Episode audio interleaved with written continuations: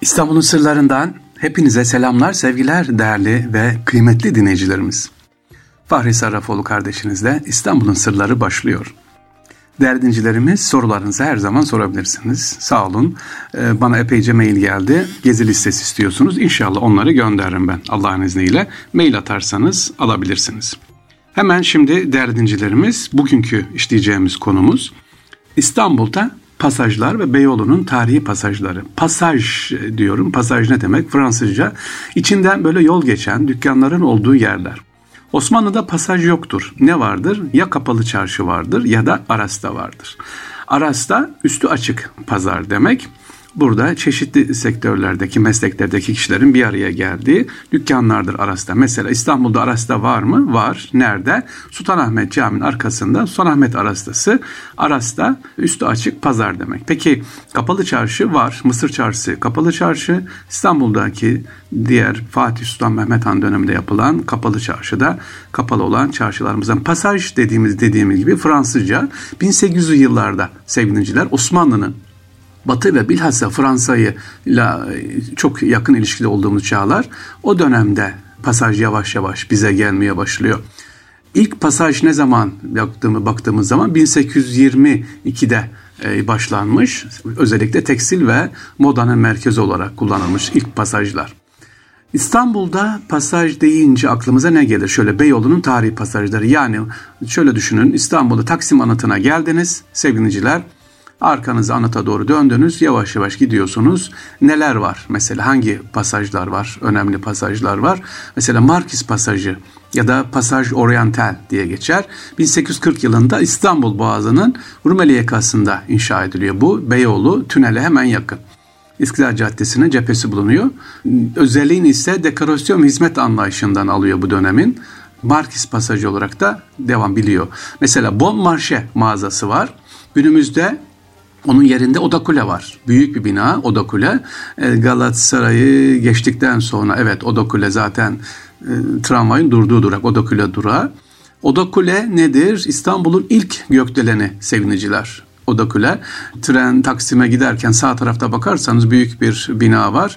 Oda Kule tabii bugünkü gökdelenlere bakınca Oda Kule adeta kulübe gibi kalır ama İstanbul'un yapıldığında en büyük e, ilk ya da diyeyim ben gökdelenlerden bir tanesi Oda Kule. Evet Bon Marche'nin bulunduğu yer eski Oda Kule'nin şimdi bulunduğu yer ise Bon, bon Marche'ymiş mağazasıymış sevgiliciler. E, İstiklal Caddesi Tepebaşı Meşriyot Caddesi'ni birbirine bağlanmasının yanı sıra bu çarşı Oda Kule iki sokağı da birbirine bağlıyor. Sonra başka pasaj bugün İstanbul'un sırlarında Beyoğlu'ndaki pasajları anlatıyoruz sevgiliciler. Atlas Pasajı 1870 yılında Ermeni iş adamı Agop Köçeyan tarafından kuruluyor Atlas Pasajı. Günümüzde de en işlek pasajlardan biri. E, Atlas sinemasıyla karıştırmayın. E, Sultan Abdülaziz zamanında Göçayan bu için bu bina restore edilmiş ve sonraki yıllarda da pasaj eklentisi yapılmış.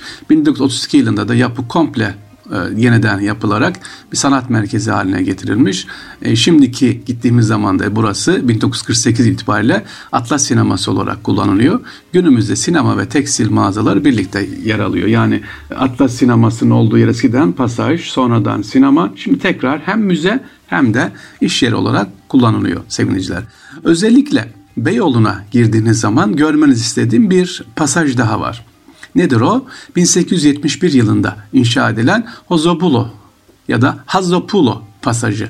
İstiklal Caddesi ve Beyoğlu kültürünün halen yaşatıldığı bir pasaj burası. Yani eski Beyoğlu'nu görmek istiyorsanız dükkanlar, kafeler e, bu pasaja girebilirsiniz. E, iki kez kurulduğundan beri bu pasaj ad değiştiriyor. Ama Abbas burayı kim yaptırmış bilemiyor. İlk adı e, Hacapulo ve bu ada sahip üç farklı iş adamı var. Bir bankerin yaptığı iddia ediliyor.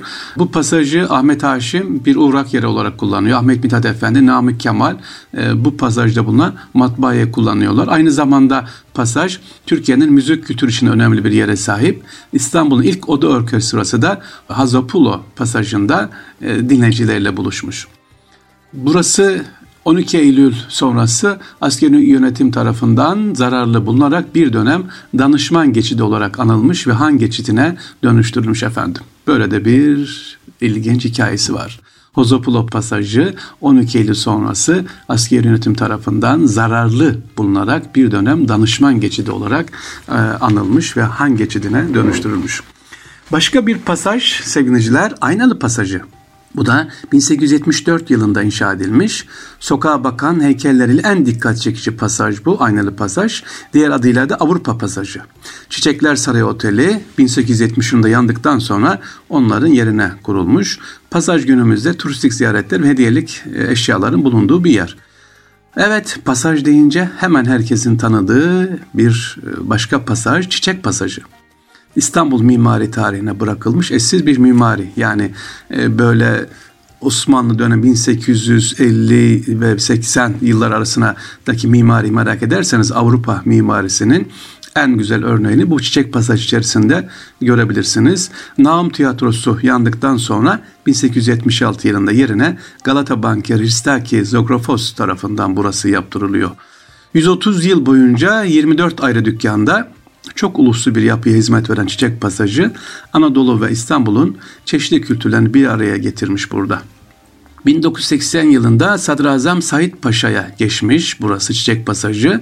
Çiçek Pasajı olarak anılmaya başlanmış. Daha sonra biraz yıkım geçirse de 1988 yılında aslına sadık kalınarak yeniden mimar edilmiş. Geçelim Çiçek Pasajı'ndan sonra başka önemli bir pasaj daha var sevgiliciler. Halep Pasajı, Suriye Pasajı ve Elhamra Anı. Bu üçü çok önemli. Bunu anlatırıp da programımızı bitirmek istiyorum. Halep Pasajı.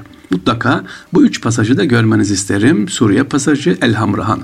Halep Pasajı neymiş? Varlığını hala koruyor. 1885 yılında Halepli Hacer tarafından inşa edilmiş Halep Pasajı ön tarafında mağazada yer verirken iç taraflarında ise ikinci bir yapı daha var. Ee, özellikle o dönemde sirk ve tiyatrolarıyla burası çok ünlüymüş efendim. 1904 yılında Mimar Kapanaki tarafından da tiyatroya çevrilen yapı büyük bir tiyatro salonuna sahip ve bu bakımdan oldukça önemli. Suriye Pasajı İstanbul'un ünlü lokantaların bulunduğu bir e, pasaj. 1908 yılında yapılan Suriye Pasajı 1911 yıl itibariyle de bir sinema salonu olarak kullanılmış. Fransızca bir gazete olan İstanbul Gazetesi'nde matbaasına ev sahipliği yapmış burası. Sevgiliciler, El Hamrahan'ı ise o da önemli. 1920 ile 22 yıllar arasında yapılan bu binanın tarihi de büyük. El Hamrahan Beyoğlu'ndaki batılı mimariyle bir tepki olarak yapılmış ve Beyoğlu'nda doğu izlerini, şark mimarisini görebilirsiniz. Şerif Adapazarlı isimli bir iş adamı tarafından ulusal mimar akım etkisiyle yaptırılmış. Osmanlı ve Selçuklu mimarisinin izlerini burada görebiliriz sevgiliciler. Evet sevgiliciler İstanbul'da bulunan özellikle Beyoğlu'nda bulunan önemli pasajları size anlattık. İnşallah İstanbul'un sırlarında tekrar İstanbul'u tanımaya ve sevmeye devam edeceğiz. Maillerinizi bekliyorum. sarrafoglufahri.gmail.com'a atarsanız sorularınızı veya ilaveleriniz varsa veya bazen eksik bilgi verebilirim. Sevgiliciler yöntem eksikliği yapabilirim. Lütfen beni uyarın, düzeltin. Onları da burada düzeltiriz inşallah. Allah emanet olunuz. Kolay gelsin efendim.